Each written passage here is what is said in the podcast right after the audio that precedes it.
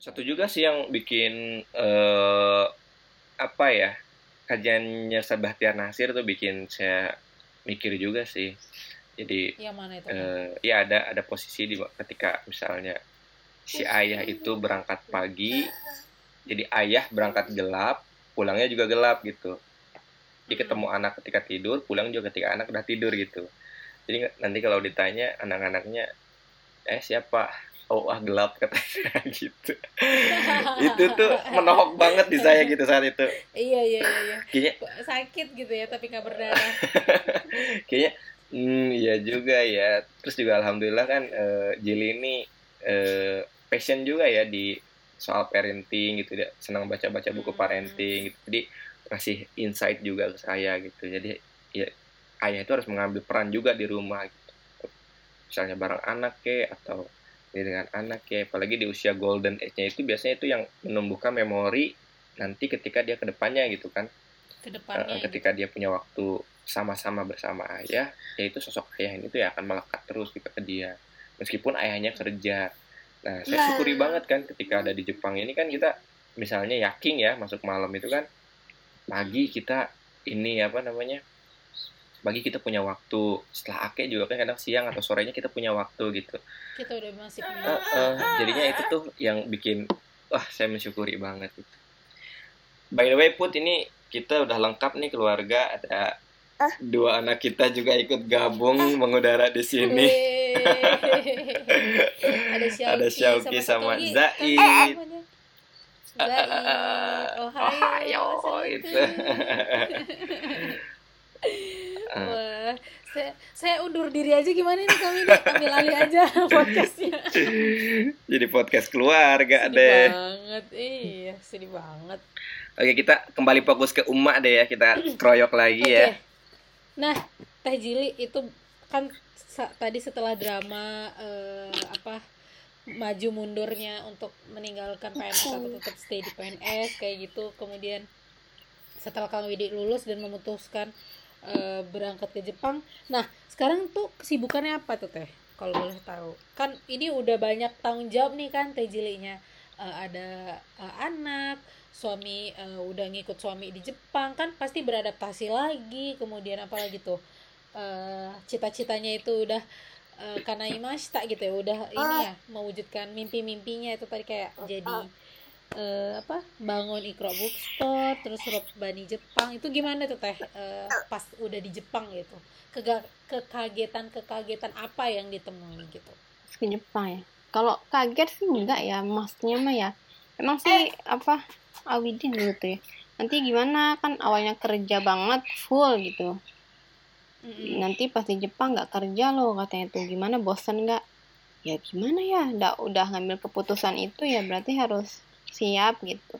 Cuman ya itu sih kan udah diancang-ancangin kan ya sebelumnya pas di tahun itu kan 2015 Maret tuh kan ya mulai buka uh, Ikro Box Tour itu. Jadi Awidi dulu yang jalanin baru setelah itu kan pas jilinya Agustus ke sini baru jili yang bantuin gitu. Walaupun sekarang juga sih nggak sendirian kan sama berdua sama Awidi. Jadi paling ya sekarang mah kesibukannya itu bagian pemesanan buku di Indonesia-nya sama apa ya paling ngelis-ngelis bukunya doang. Sebe- apa yang lainnya ya Awidi semua sih ngerjain gitu. Untuk bagian apa pemasukan dan pengeluarannya gitu. Jadi nggak jili-jili bagian pembukuan apa list bukunya ya list judul buku ya dan yang ada di Indonesia gitu. Paling itu ngurusin buku ngurusin robani Jepang ya kalau bisnisnya gitu kan. Karena emang suka gitu kan. Ya beda aja gitu. Itu mungkin ya beda eh, binarannya tuh beda ketika apa kerja di bisnis ini sama yang sebelumnya gitu. Sama apa lagi ya Hmm. kesibukannya? Sama anak-anak sih paling di rumah gitu. Ngapain walaupun gak sibuk-sibuk juga sih biasa aja gitu.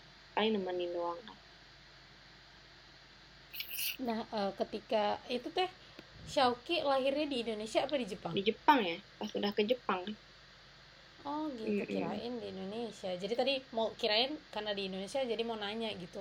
eh feelnya gimana sih ketika ngerawat anak saat berada di Indonesia sama saat sendiri di Jepang gitu. ternyata Xiaoki-nya gedenya di Jepang ya Chowki itu di Jepang itu hamil kedua ya pernah sih hamil pertama kan waktu pas liburan ke Jepang tuh kan pernah kan waktu Awidi di Jepang juga saya bisa liburan ke sini.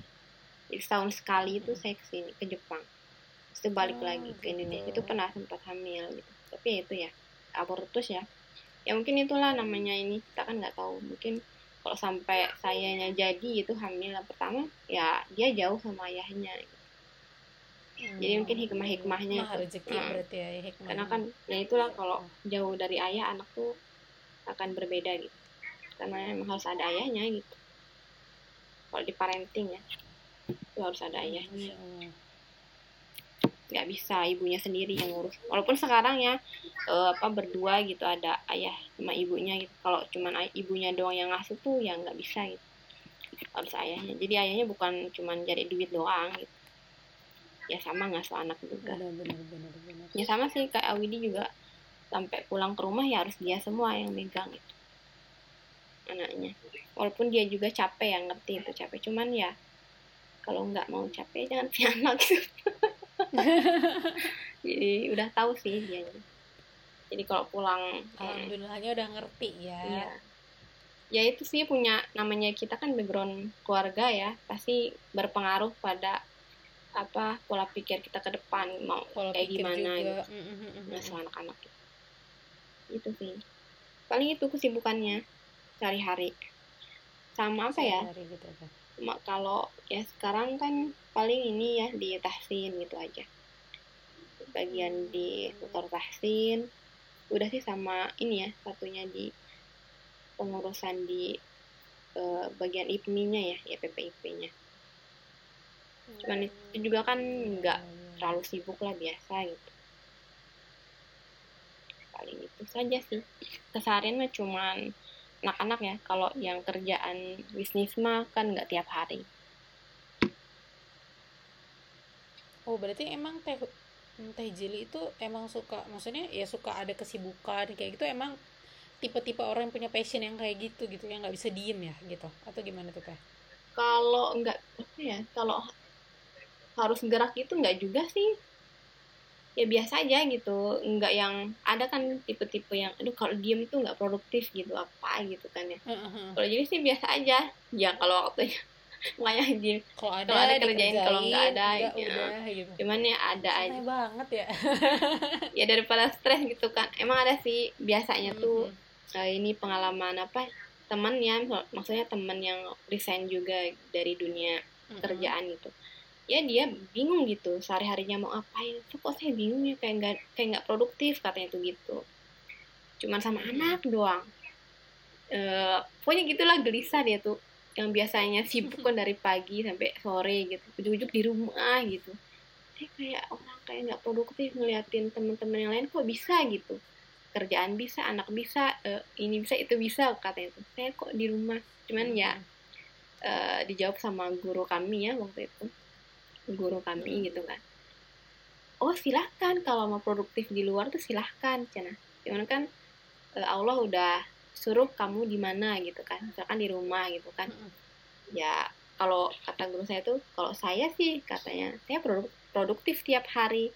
Karena saya membersamai anak-anak jangan jadi eh, anak-anak itu ya produknya saya karyanya saya gitu kan. Jadi saya produktif tiap hari di rumah gitu jadi jangan kalau kita membandinginnya sama orang-orang yang bekerja ya memang kayak kita tuh nggak ada kerjaan Seolah-olah Hmm. nggak nggak ada kerjaan Padahal ya gitu kerjaan tuh ada tiap hari kan ngeliatin, mengamati katanya itu gitu. Ya Itu anak-anak saya tuh karyanya saya gitu, produknya yang saya buat yang nantinya tuh akan diminta pertanggungjawaban kan. Gitu sih kata guru saya. Jadi kita tuh oh iya ya gitu. Jadi oh ya itulah dilema ini ya kalau orang-orang yang baru resign tuh gitu. biasa Hmm. gitu ya. Uh, bakalan ada gejolak-gejolak yang kayak gitu berarti itu kembali lagi sih gimana mindset Mm-mm. kita ya ngadepin situasi gitu Iya. kalau misalnya menganggap eh, bekerja sebagai ibu rumah tangga ngurus anak itu adalah bukan pekerjaan dalam tanda Mm-mm. kutip ya dia bakalan ngerasa ya kayak mau tainai gitu kali ya teh ya Jadi ada aja sih kerjaan gitu. kan kerjaan tuh jangan nganggap maksudnya tuh kayak di luar-luar gitu kan harus per jam per menit harus ada kerjaan tuh enggak. Kok saya sih biasa aja di rumah. Makanya uh, juga pernah bilang saya kerjanya tidur. Kayak nggak percaya itu hah nggak mungkin. Ini anak banyak terus ya pasti riweh gitu kan ngurus suami juga terus uh, apa namanya ada bisnis bisnis eh masa sih? Kayak kayak put nggak hah? Kerjaan tidur nggak mungkin gitu. Ya wah, uh, kan kalau namanya jualan ya ada waktu-waktunya gitu kan sisanya. Kalau jadi kan emang nggak bisa kalau nggak kalau kurang istirahat tuh nggak bisa. Kalau apa ngantuk aja tuh hmm, berpengaruh gitu. Ke ke sehari-hari tuh pengaruh. Kalau kurang tidur kan gimana ya? Kita pusing gitu kan cepet marah gitu. Kan tuh ngaruh kalau ke kita yang udah punya oh, anak kan ngaruh. Nanti kan ke anak-anak gimana gitu kan cepet apa emosi kalau anak sedikit kayak gini kan nantinya dikit-dikit marah dikit marah. Jadi jadi harus tidur gitu. Ada jam ada harus, pokoknya harus tidur gitu tercukupi. Nggak boleh enggak sama makan juga kan harus. Nggak boleh lapar kan pokoknya ibu tuh gitu. Nggak boleh lapar nggak boleh ngantuk pokoknya harus dalam kondisi stabil hmm. jadi masih tetap bisa waras ya. gitu dalam tanda kutip ya teh ya. Nggak boleh kekurangan semua karena ya itu ke anak-anak ya. Kalau yang udah punya anak gitu jadi nggak boleh. Apalagi kan menyusui ya banyak begadangnya. Jadi kalau jadi kalau udah terbit gitu jadi tidur.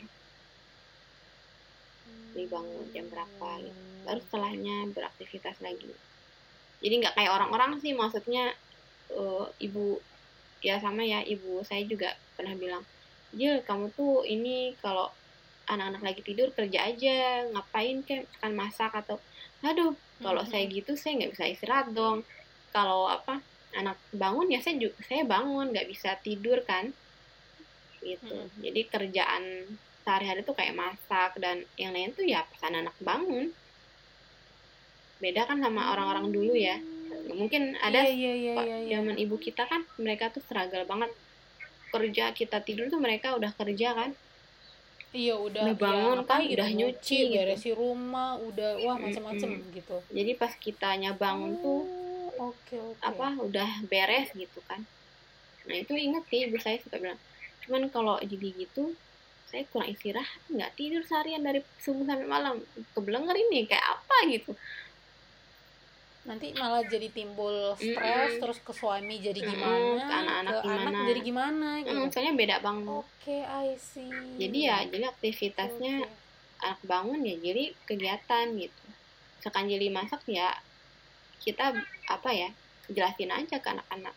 Ntar ya mau mau ini jadi dilatih juga anak-anaknya untuk main sendiri gitu gitu. Jadi ada caranya lah gitu. Itu sih enggak jadi nggak mau buat jadi stres gitu dengan hal-hal yang kayak gitu. Dan toh kan kerjaan rumah juga domestik kayak nyuci apa masak itu kan nggak jadi semua kan. Ada bagian awidi ya bagian nyuci piring dia kan nyuci piring tiap hari.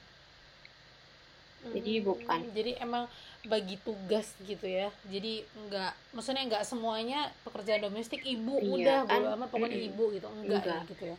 Kan ya hmm, namanya dulu dulu tuh kan ya perempuan dikerjain sama perempuan. Aneh gitu uh, kan kalau laki-laki uh, ngerjain dapur tuh. Kadang kan nggak juga gitu. Jadi bagi-bagi tugas aja sih. Jadi alhamdulillah sebenarnya tinggal di Jepang tuh. Ini kan saling kerjasama ya. Dan maksudnya gini kita ketika misalnya kita di sini khususnya gitu ya teh uh, kalau misalnya dari apa yang teh Jili bilang pun langsung berpikir bahwasannya ketika kita bisa mandiri untuk keluarga kecil kita gitu kita bisa apa nentuin uh, apa namanya part-part yang bisa kita bagi gitu. Dalam tanda kutip di mata orang lain tuh kan nggak kayak gitu gitu. Maksudnya orang pada umumnya nggak kayak gitu gitu. Tapi kalau misalnya kita di Indonesia melakukan kayak gini kan pasti jadi hal yang freak gitu yang aneh gitu kan. Kayak kita kenapa sih? gitu kan. Lain dari yang lain malah uh, apa namanya kita pasti jadi mau nggak mau harus ngikutin gimana cara parentingnya uh, orang zaman dulu gitu lah gitu ya. uh, yang walaupun memang kita nggak bisa bilang itu salah juga hmm. sih cuman setiap keluarga itu kan efektivitas uh, apa tipe-tipe parentingnya kan beda-beda gitu kan ya teh yeah. kayak Teh Jili itu bilang makanya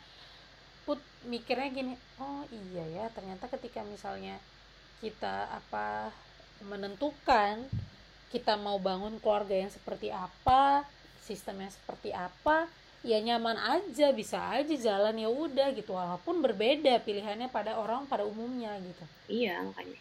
Berarti lebih mandiri gitu ya teh ya dalam artian ketika di sini gitu ya ya. itu. Nggak banyak intervensi Nah, dalam mm. tanda kutip. Itu sih yang disyukuri gitu. Karena kalau udah banyak intervensi tuh kita sulit gitu kan. Mengasuh anak-anak tuh sulit, pokoknya gitu. Ya nggak nyaman gitu. Kalau sekarang kan Mm. kita bisa nentuin mau kayak gimana mengasuh anak tuh kayak gimana caranya gini-gini gitu. Jadi lebih enak aja gitu. Apalagi kayak kalau saya kan anaknya cowok semua gitu kan. Pengennya tuh ya Hmm. ya itu ya bukan kita nggak nyalain orang tua kita dulu. Cuman kan harus ada yang kita iya, perbaiki gitu. Melihat Benar, uh, benar, diri benar. saya di suami saya gitu kan Kang Widi. Jadi kan kita kan memang nggak dulunya kan memang nggak dididik nggak ya nggak diasuh menjadi seorang ayah dan ibu ya. Jadi kan pas kita berumah tangga tuh uh kaget gitu kan. Ini kayak ya. gimana gitu kan. Nggak bisa atau apa gitu. Mengatur semuanya tuh susah. Jadi harus belajar banget gitu dari kita mau kayak gimana nih belajar belajar belajar gitu. Nah sekarang kan apalagi anak cowok dua gitu kan. Jadi sebisa mungkin. Jadi kitanya nggak kita harus ngasuh anak-anak tuh gimana caranya itu mereka gitu ya, jadi gitu ya, suami ya. yang baik Iya, buat nice. istri-istrinya jadi ayah buat anak-anaknya gitu jadi harus eh, Ke depannya jadi harus gitu, memang harus gitu, didik dari gitu. sekarang Hmm, gitu ya. kayak misalkan sekarang kan cowok kan identik nggak nggak Iya, masak di dapur iya, atau apa nggak kerjain domestik kita jadi sekarang tuh ya dikasih- apa dikasih tuh kayak, tahu. oh iya bentar ya jadi gitu apa? Iya benar-benar nggak happy. Berarti maksudnya di sini eh, teh teh Jili sama Kak Widi sembari eh, apa namanya belajar juga menjadi orang tua yang baik dalam hal parentingnya juga mengajarkan anak-anak perlahan bahwasannya eh, gini loh nak. Walaupun misalnya kamu laki-laki tetapi tidak salah untuk melakukan misalnya pekerjaan domestik membantu ibu misalnya seperti itu gitu. Jadi dari kecil sudah di di apa namanya dipaparkan hal-hal seperti itu ya teh. Jadi ketika nanti mungkin harapannya ke depannya ketika eh, Syauki dan Zaid besar dia nggak nggak risih apa sih? Gua kan cowok nggak apaan nggak megang-megang pekerjaannya? Kayak gitu nggak ada kang kaku ataupun kang gai kata yang seperti itu berarti ya, iya ya? jadi emang harus diperlihatkan. Jadi memang harus diperlihatkan langsung sih. Maksudnya ya ini nanti ya tuh lihat Abi gitu kan. Abi masak Abi misalkan nyuci piring. Walaupun dia Hmm. tahu apa misalkan kalau saya iseng nanya Syauki Uma boleh kerja nggak? Nggak boleh katanya loh siapa yang kerja? Oh "Mm-mm, gitu. Nggak boleh katanya terus umanya gimana dong? Ya Uma kerja di rumah. Ngapain ya masak eh, lipat baju katanya tuh cuci piring. Oh gitu. Jadi tapi kenalin juga misalkan iya Abi yang cuci piring. Kok Abi cuci piring? Ya harus ya udah tugasnya Abi cuci piring. Kata kata kita tuh gitu. Nanti juga Sauki Mhm. besar itu harus kayak gitu juga. Oh gitu ya? Iya harus kayak gitu juga gitu. Ya, itu sih tema ya, ingat aja maksudnya eh jangan sampai apa mereka itu suami-suami nanti ngerepotin istrinya jangan sampai. Jadi saya pengen Iya, iya, mereka benar, jadi suami yang gak ngerepotin istrinya gitu. Jadi kan nggak tahu ya namanya istri lagi misalkan istri lagi sakit atau apa lagi melahirkan Mhm. gitu kan. Iya benar, kalau nggak ada, Ada- gimana? Siapa yang memasak gitu kan? Benar-benar. siapa yang ngurusin rumah? Jadi harus bisa juga suami gitu. Jadi pengennya ya anak-anak tuh begitu gitu. Mereka harus ya memenuhi kebutuhannya sendiri gitu.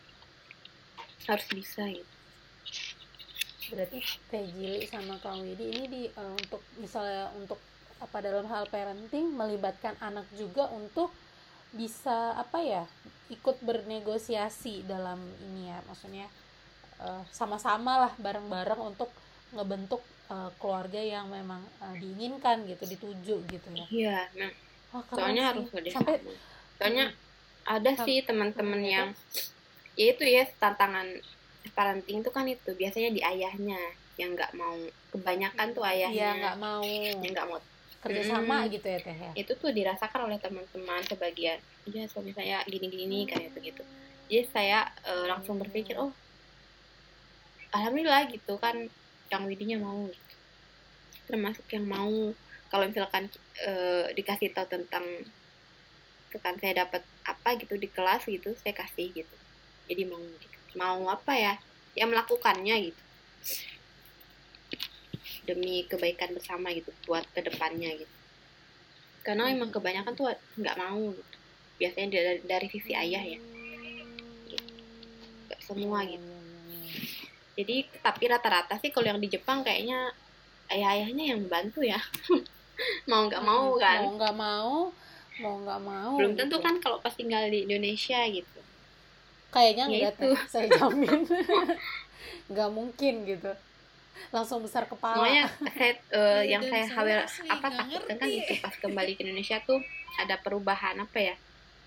Ya. eh, situasi gitu. Makanya saya minta salah satunya juga salah satu yang saya minta itu ketika ke Indonesia nanti bukan apa ya bukan nggak mau ngurus orang tua atau apa atau apa itu mau gitu. Cuman saya ingin apa menghilangkan problem suatu saat nanti gitu kan.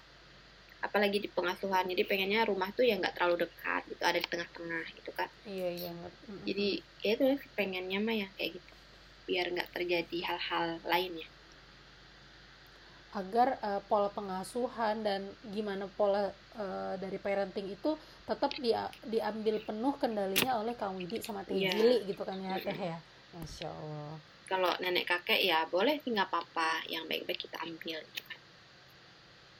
Karena kan kalau kakek nenek tuh dia lebih kasihan ya kalau ke cucunya. Iya benar. Jadi kayak apa aja Mm. diyaru gitu ya ya, di- dilakukan gitu ya. Padahal nggak semuanya mesti Mm-mm. diyaru gitu ya. Jadi ya bersyukur aja nih yang tinggal di Jepang. Tuh kesempatan loh. Kesempatan ya untuk mandiri ya dalam parentingnya. Gitu Wah. itu sih sehari-hari ya kerjaannya. Jadi banyak. Berarti bagi tugas ya Teh ya? Ya begitu jadi nggak sibuk-sibuk banget sebenarnya. Nggak yang Menarik gimana itu. gimana gitu. Biasa aja. Haji Mete teh pas denger anak tidur. Saya juga tidur. bundanya tidur Aneh, gitu. kan? tadi makanya kayak sempat melek gitu. Hah? langsung melek. Hah? Eh, wait wait wait. Ini nggak salah denger iya kalau anak bangun saya juga harus Hmm. bangun kan. Pasti nggak bisa tidur. Mau kayak gimana juga Iya, nggak akan iya. bisa tidur sok aja gitu. Cobain aja gitu. Logika aja Uh-uh. sih gitu ya teh ya. Sok aja logika gitu. aja lah so kalau gitu. kitanya harus kerja sebelum anak bangun misalkan dari subuh kita full.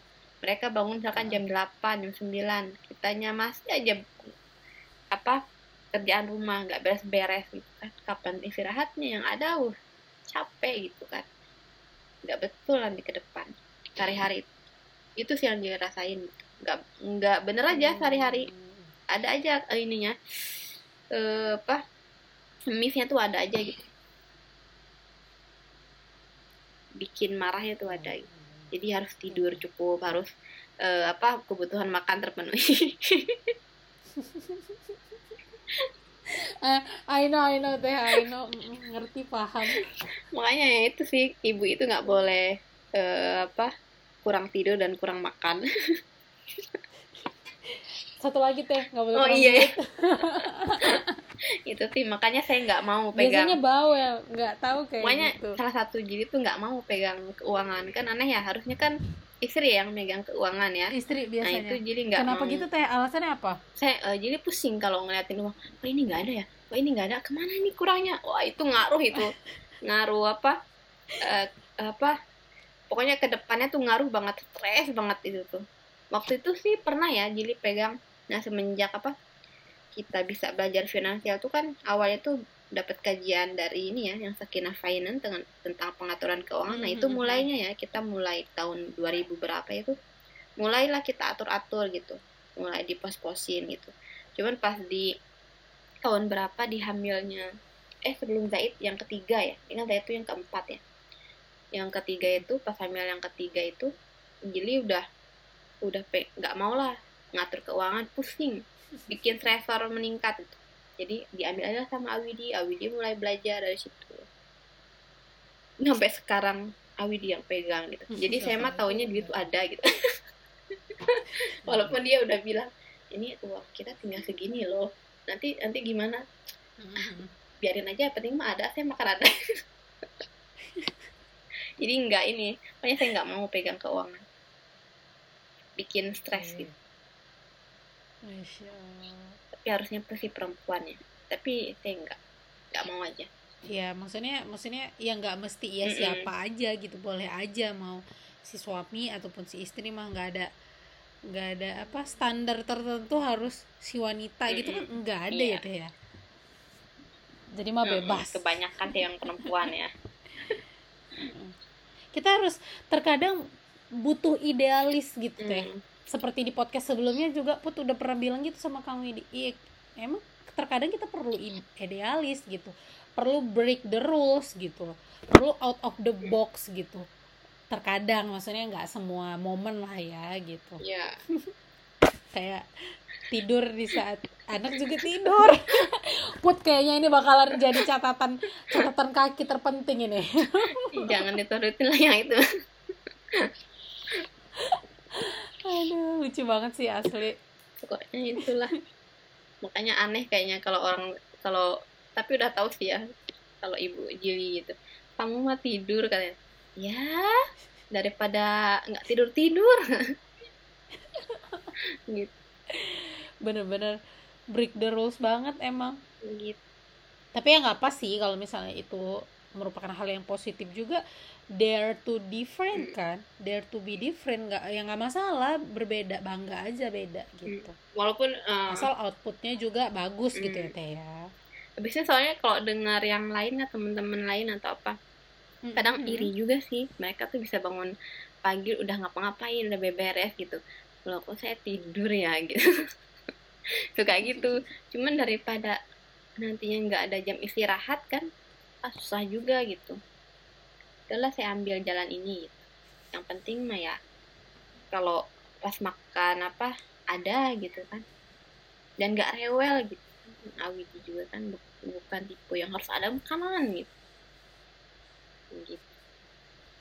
Berarti emang bener-bener em, apa ya di sini put eh, bisa ngambil highlightnya bahwasannya ini memang harus kerja sama tim Hmm. nggak bisa cuman istri doang atau suami doang gitu nggak bisa ini jadi jadi family yang eh, yang happy family gitu ya. Ber- berarti benar-benar harus kerja sama bareng. Iya, makanya tuh ya, yang satu nggak boleh menuntut lebih misalnya dulu kayak gitu yang kan ya? Kayak Teh Jili bilang kan right. kalau misalnya sayanya on dari anak sebelum on terus anak on juga saya harus tetap seger terus anak tidur terus suami pulang saya harus tetap seger kan jadi udah nggak waras Hmm. gitu kan. Kalau misalnya ketika dalam keadaan kayak gitu suami nggak bisa res- respect nggak bisa ngerti malah dia malah nuntur balik kan jadi rame ya keluarganya. Nah berarti memang harus benar-benar eh, gimana keadaan keluarga itu kita lihat kemudian apa kita ambil kesepakatan kesepakatan bersama terus sok bareng gitu ngerjainnya sama kerja sama tim gitu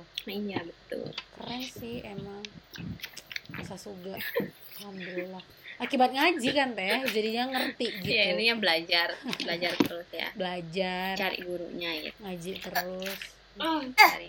Yang penting ada gurunya, namanya belajar ya. Kita nggak bisa sendiri gitu. Baca buku tuh kan nggak kurang lah gitu. kadang nggak ngerti gitu ya teh ya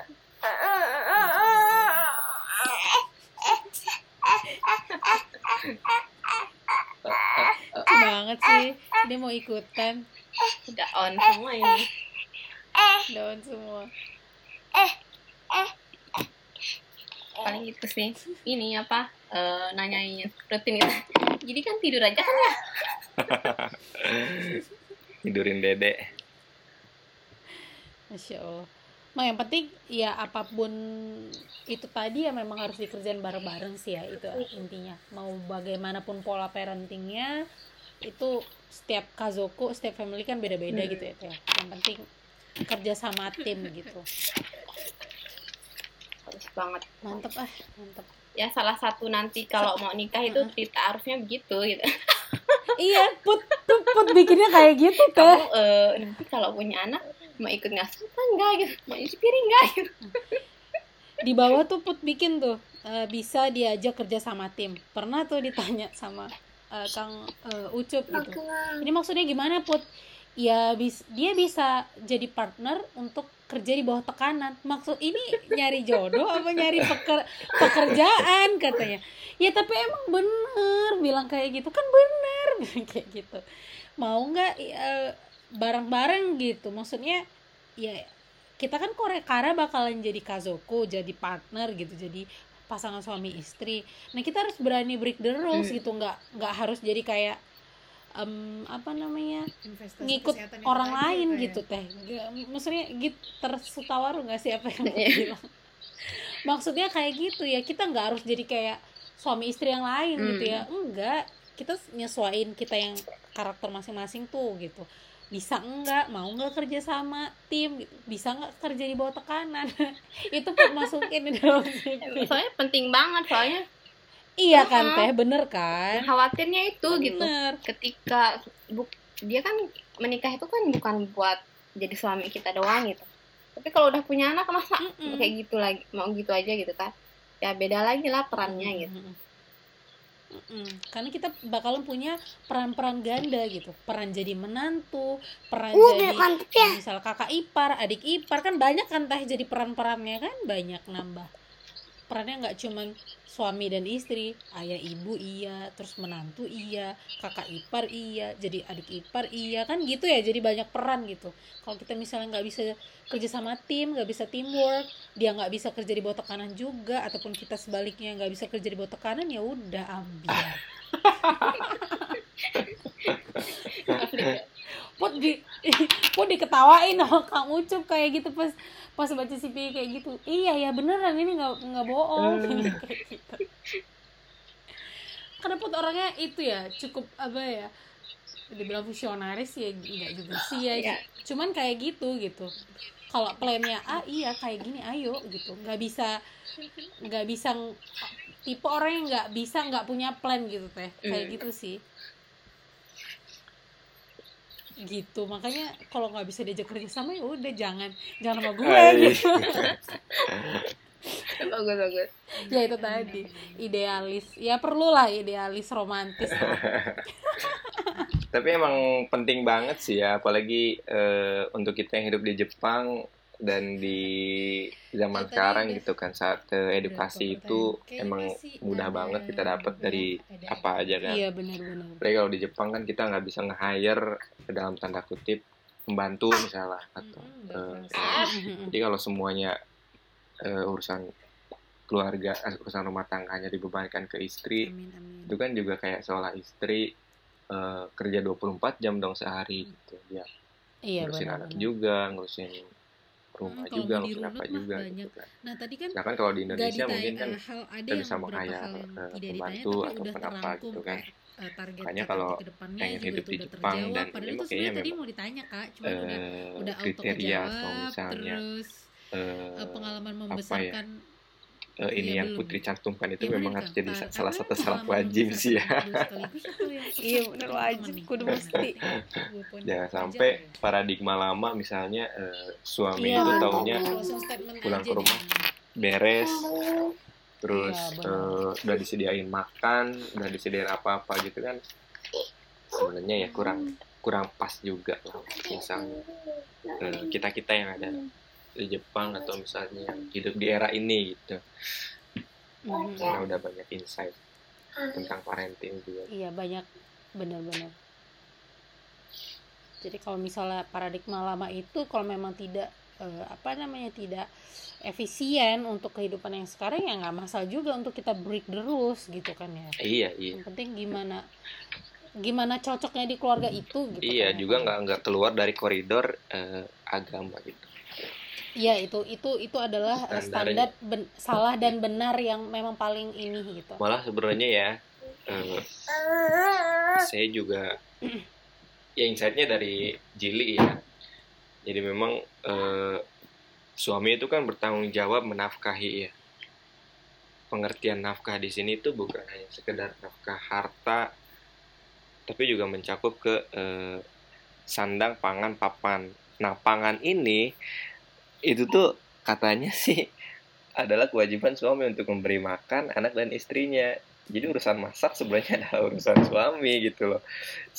Kayak gitu ya sebenarnya iya konsepnya. saya dengar itu sempat menolak loh. Buat "Ah, masa sih? Iya denial ya? kayak gitu juga kali gitu kan. Cuman kan memang dalam proporsinya ya ketika eh, sebenarnya itu kan dimaksudkan untuk suami itu jangan sampai eh, respon berlebih ketika misalnya pulang kerja nggak disiapin makanan langsung marah-marah Iya, gini-gini. benar-benar. ngerti ngerti. Jadi itu paham. tuh hanya untuk sebagai eh, apa ya ya menginikan mengerem kita gitu ya. Seharusnya kita loh yang menyedia- menyediakan itu untuk istri dan anak kita gitu. Para lelaki nih gitu kan. Jadi jangan dalam art dalam artian eh, bisa gini ya Kang. Kita bilang bahwasannya ketika kita sudah paham konsep yang namanya menafkahi dalam eh, apa namanya dalam poin eh, pangan tadi adalah kita nggak langsung histeris ketika kita pulang ke rumah dalam kondisi istri belum eh, mempersiapkan Ada- atau keadaannya ya.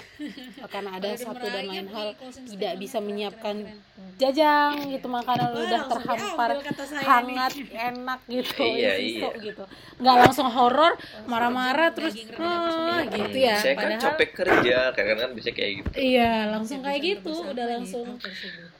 Nah, jadi gitu ya. Bahasa ya, Indonesia apa namanya, sih ya Mungkin saya nggak perlu Udah nambahin langsung lagi soalnya keakuannya tinggi yang gitu Eh, ya. merasa memang dia yang paling capek gitu kan tapi emang di awal-awal Jadi membangun rumah tangga emang pastilah ada ego-ego kayak gitu gitu kan. saya kan udah capek kerja Ya. dong butuh waktu me Nah, time apa gitu kan. Bla, bla, bla. Cuman, apa gitu eh, mau ngasih kisi-kisi pernah sih eh, baca beberapa ini juga kan beberapa eh, cerita juga nih misalnya di kayak di internet gitu. Eh, ada eh, satu how cerita to, ketika itu suaminya datang dia tuh ngomong gini ke apa ke istrinya atau tuh kamu tuh ngapain aja sih di rumah? seperti apa gitu kang? Nah, oh, itu. lalu besok hari "Nggak- ngapain aja sih di rumah? Kok gini? Rumah berantakan ini ini ini gitu kan baik esokan harinya si suami pulang kerja lagi nih dan dia melihat udah lebih bercocoran lagi si eh, apa namanya anaknya udah kotor gimana terus wah semua isi lemari keluar semua botol kecap apa gitu keluar gitu kan. Tapi dia tanya eh loh kok kayak gini banget sih? Marah-marah kan terus istrinya ngebalikin ya ini yang biasa saya lakukan setiap hari itu gitu membereskannya semua itu ya. Kalau misalnya nggak saya nggak ngapa-ngapain ya jadinya kayak gini gitu loh dibalikin gitu loh. Jadi kan Mhm. ah kayaknya gimana gitu. Sempet di awal-awal misalnya pas eh, punya Shauki nih anak pertama itu Eh, gimana ya? Melelahkan juga memang. Kadang kan eh, ya saya coba ngasih waktu me time buat Jili nih. Saya bawa Shauki keluar. Berdua aja kita berdua. Saya keluar waktu pas umur satu tahun itu. Emang kadang kalau terlalu lama bermain juga eh kayak gimana gitu kita ke ke anak tuh gitu. Saya tuh mikir oh iya gini ya seorang ibu tuh gitu ya ternyata harus ngehandle semua itu kan. ngehandle itu. Apalagi kalau fokus kita terbelah kan misalnya sama HP sama apa sama apa gitu udahlah ambiar gitu ya. Sama ya tuh. Ini istilah yang menarik itu kan. Proses lah semuanya berproses. Mau berproses dan itu tadi harus ngaji harus belajar. Eh. agar visi misinya tadi impian tadi ya Cinderella. Tadi bisa tercapai iya gitu. iya betul banget Keren ya kan soalnya nggak akan bisa ya kan ya Hari Eh, ini keren di mana pun bikin saya visi melek. misinya wah visioner banget lah tapi kalau melek misalnya harus. nggak ngaji nggak menyamakan apa namanya Betul. ilmunya juga nggak nyamain Eh, mudah-mudahan gitu eh, standarnya ini apa namanya ya kolaborasi nggak bisa kita juga di- gitu kan pasti iya Eh, pasti bakal banyak perdebatan ya eh, semoga akan bakalan Sampai proses ya, penerimaan itu juga memang ada lah. Saya juga, continue ya, eh, ya. betul waktu lah pastinya ya Gitu. Karena ya. kan kita dibesarkan di ya dengan paradigma yang lama Iya. ya Wow, jujur-jujur wow, aja wow, pasti deg-degan. jadi kita udah terbentuk kang kaku kang gay katanya iya betul perempuan tuh Aduh. begini laki-laki tuh begini Iya, gitu boleh, boleh, laki-laki tuh begini boleh. gitu Betul banget. Tapi memang kalau kita Aduh. buka eh, siroh gitu ya, buka sahabat juga kan memang ada Aduh. banyak hal juga cerita-cerita yang misal eh, ya untuk menenangkan hati lelaki tuh kan. Kadang kalau kita berkaca misal ke cerita Umar bin Khattab ketika ada satu orang sahabat yang ingin mengadukan soal istrinya yang sering marah-marah di rumah datang ke rumahnya Umar bin Khattab gitu kan ternyata pas di rumah Broto Broto juga ini lagi dimarahin ya. istrinya dan dia itu seorang yang sangar kan yang sangar yang tegas gitu Iya, kan aduh. tapi ketika dimarahin Iya, dia diem gitu kan ya. Dia diem akhirnya sampai eh. Khattab keluar dan dia menanyakan sahabat kamu Ya, punya masalah gitu apa Enggak, ya, masalah saya ya, sudah ya. selesai, katanya. Namanya sounding-sounding ternyata ini aja kayak Ya. gitu terus ya ditanyakan ya, ke Umar bin Khattab kok kamu diam aja gitu subuh, ketika istri kamu Eh, kayak jadi gitu kita cukupkan aja kali ya Kang ya. bilang Eh, gitu Tanti, apa yang untuk saya lakukan mengurus semua ini tuh lebih capek dengan adalah hal-hal apa yang bermanfaat. lebih jauh lebih capek dengan dari apa yang nggak bosan yang walaupun saya kita udah lakukan. one hour Makanya, more gitu kan ya eh, udah lebih dari satu apa ya, jam. Ya mudah-mudahan ketika dia ini ya biarkan dia meluapkan ininya Ada, gitu. eh, dagingnya bisa dicela iya, dengan iya, iya intinya gitu. kan seperti itu gitu. Itu kan tahu sendirilah Umar ya, kita gimana kalau ini aja mainnya pedang kan sangarnya kurang sangar apa gitu. Tapi ketika eh, di depan istri dia bisa merendahkan dirinya gitu kan bisa merendahkan ya menginikan posisinya gitu. Ya ketika belajar ngelihat ke sana juga ya untuk apa sih kita terlalu egois Amin. gitu kan. Meskipun memang kadang-kadang ya tetap Oke, aja lah yang namanya. Heeh. kita sebagai suami kan kadang Eh, rasa gimana saya gimana gitu. Ya, itu bumbu-bumbu lah. Bumbu-bumbu Oke, eh, usus eh, buat Ya kan ini jangan lupa ngomong-ngomong Uma Jilinya lagi gantian sip nih. Apa? Lagi. Podcast Iya Putri kan. Ayu dan juga Itu- eh, itulah podcast ya untuk namanya Jepang. tadi Kang juga harus bisa jangan sama untuk di share share nih nggak, eh, bisa produktif nggak bisa bikin konten yang konten kita Iya. kali ini Makanya kenapa sebelumnya juga kenapa kita ngambilnya after subuh yaitu biasanya waktu yang paling tenang yang paling ini. Cuman hari ini ternyata ada cash di luar Otsuka ketenangan kita. Dua anak kita terbangun dan ya ikut melengkapi pagi inilah Masya Allah. Nah ini satu pertanyaan nih Kang yang belum ditanya. Next planningnya itu bakalan gimana? gitu? Apakah bakalan stay di Jepang terus eh, dengan membesarkan anak di sini terus? Atau ada planning-planning luar biasa lainnya yang mau di-share ke teman-teman yang ngedengerin podcast kali ini gitu? Di talk kali ini. Mangga Kang. oke mungkin saya yang jawab ya karena jelinya lagi nggak ada I- kayaknya masing-masing dari kita punya impian dan punya mimpi eh, ya koridornya tetap sama tapi ada poin-poin hal yang berbeda gitu. Saya coba ambil dari perspektif saya Eh, pertama mungkin target kita sampai umur 40 tahun ya sampai 40 tahun di Jepang Eh, pertimbangan kita adalah eh, anak juga mungkin anak nggak akan sampai SMP SMA di sekolah di sini lah ya mungkin.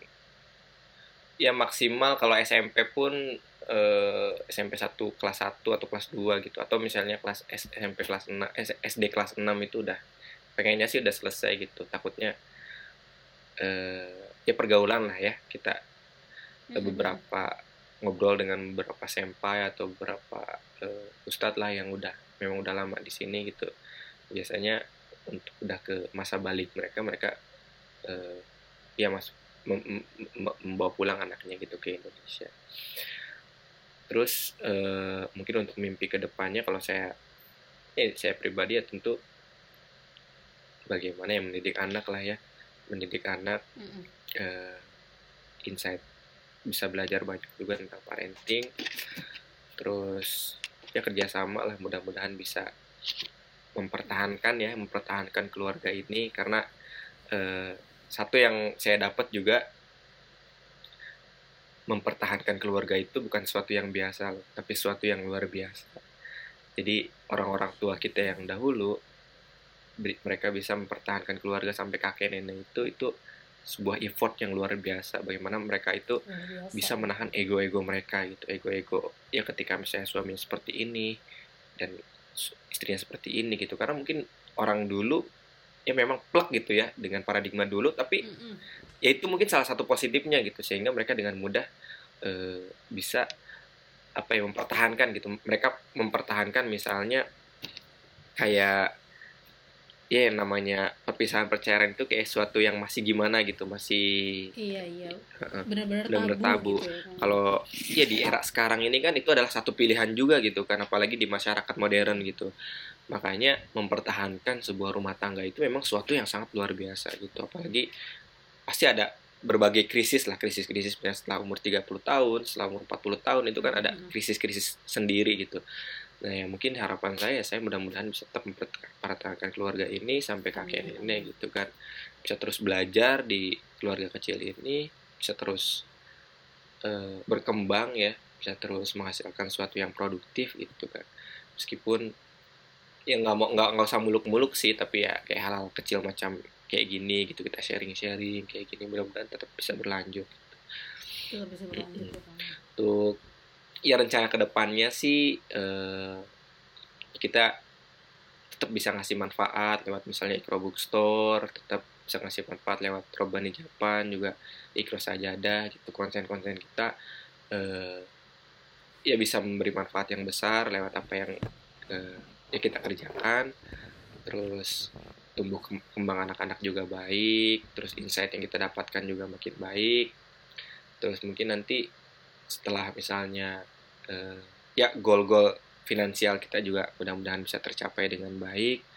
Nanti misalnya setelah ya target di Jepang 40 tahun kita pulang ke Indonesia eh, kita bisa mulai lagi atau eh, next target kita lah ya saat ini kita juga udah punya lembaga pendidikan ya di Indonesia itu sebuah TK TK Rohman Eh, nanti mungkin pengennya sih ketika pulang setelah saya di Jepang ya kita konsen di sana gitu kan karena eh, Jili juga senang banget soal parenting soal anak-anak gitu kan soal pendidikan juga.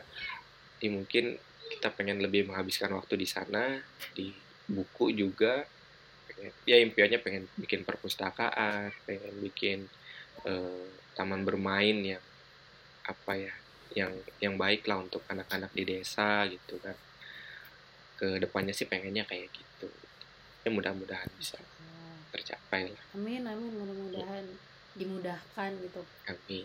Planning planning master plan amin, amin. amin amin. Mantep nih kang. Saya langsung saya kapan ya giliran saya? Pasti lebih lah kalau Putri bisa lebih Ngambil lebih lompatannya Aduh. lebih tinggi lah dari kita gitu kan. Serasa apa secara udah berkarya di sosial media ini kan lebih panjang dari Apa kita. sih? ya kan kunci kunci di Nah, zaman iya, sekarang Masya ini kan ketika kita bisa eh, apa ya salah satunya kan sosial media kita bisa menggunakan dengan baik menghindari toksiknya dengan baik juga bisa manfaatkan dengan baik pasti kan impactnya juga akan lebih besar gitu. Saya yakin ini Amin, insya Allah. doain kang. Amin. Kita ikut mendoakan. Mohon bantuannya gitu untuk bisa ini deh eh, membersamai mengambil andil untuk mencetak eh, generasi ini. Robbani penakluk gitu. Iya generasi Robbani penakluk Konstantinopel loh itu kan udah taklukin. Roma ya berikutnya. Roma yang Ah, belum. Hmm, Rasul yang belum ini Roma. Iya. ya kita nggak tahu bisa aja di tangan eh, anak cucu amin kita. lah ya mudah-mudahan generasi kita Amin, amin. berikutnya bisa. Sip. cita-cita itu kan Iya.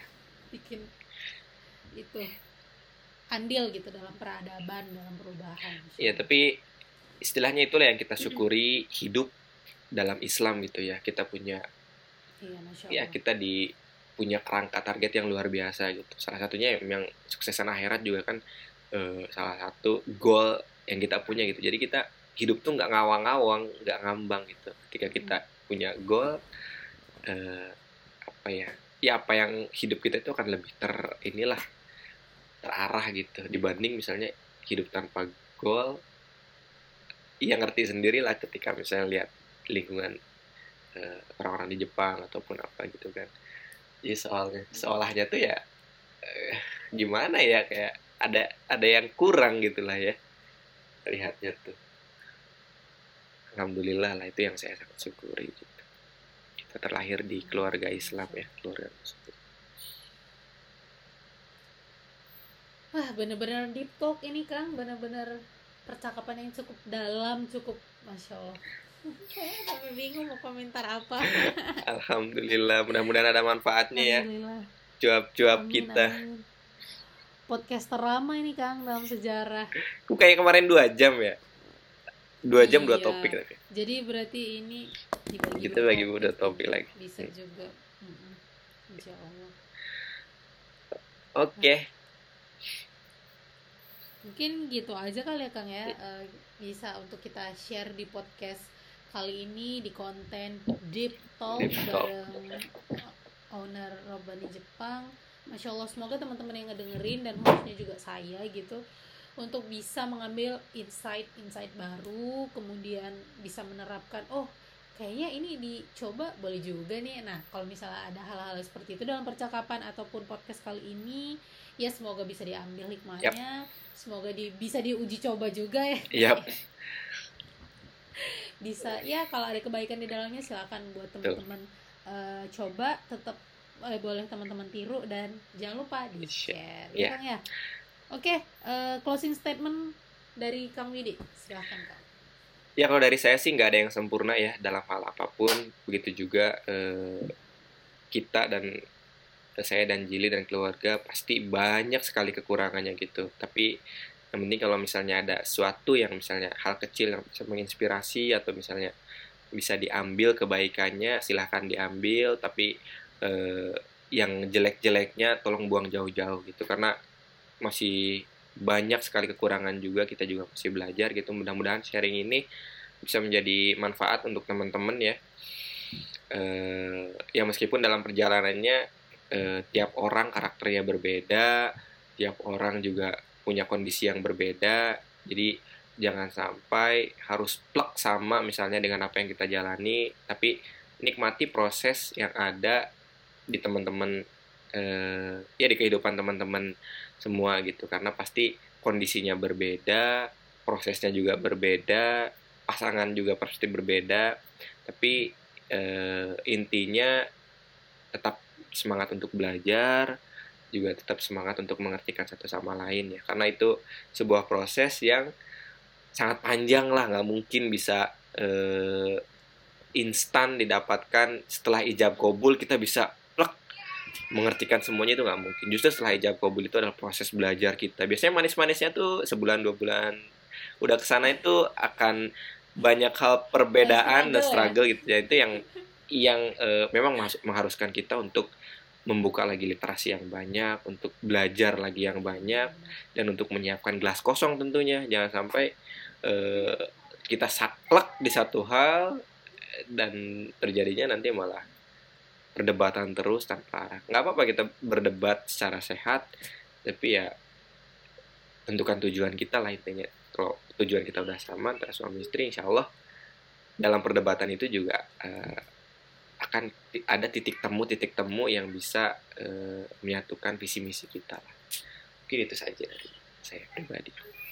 Masya Allah benar-benar. Aduh sasuga lah pokoknya dari SMP mah. Masya Allah. Barokah buat eh, Kang Widi Teh Jili anak-anak sehat Amin. semuanya Eh, sukses juga untuk eh, Ikro Bookstore Bani Jepang apalagi Kang Ikro Amin. Sajadah terus Ikro uh, sejar podcastnya finansialnya terus berbagi pokoknya amin mantep dah mantep amin amin Insya Allah semoga uh, kita bakalan ada semoga dikasih rezeki untuk tetap bisa bikin konten-konten uh, bermanfaat Amin. lainnya. Tetap ada deep talk selanjutnya ada apalagi after subuh tentang finansial lainnya gitu ya. ya. Oke. So Kyomade eh warinishioka. Warinishimashio nagasugite.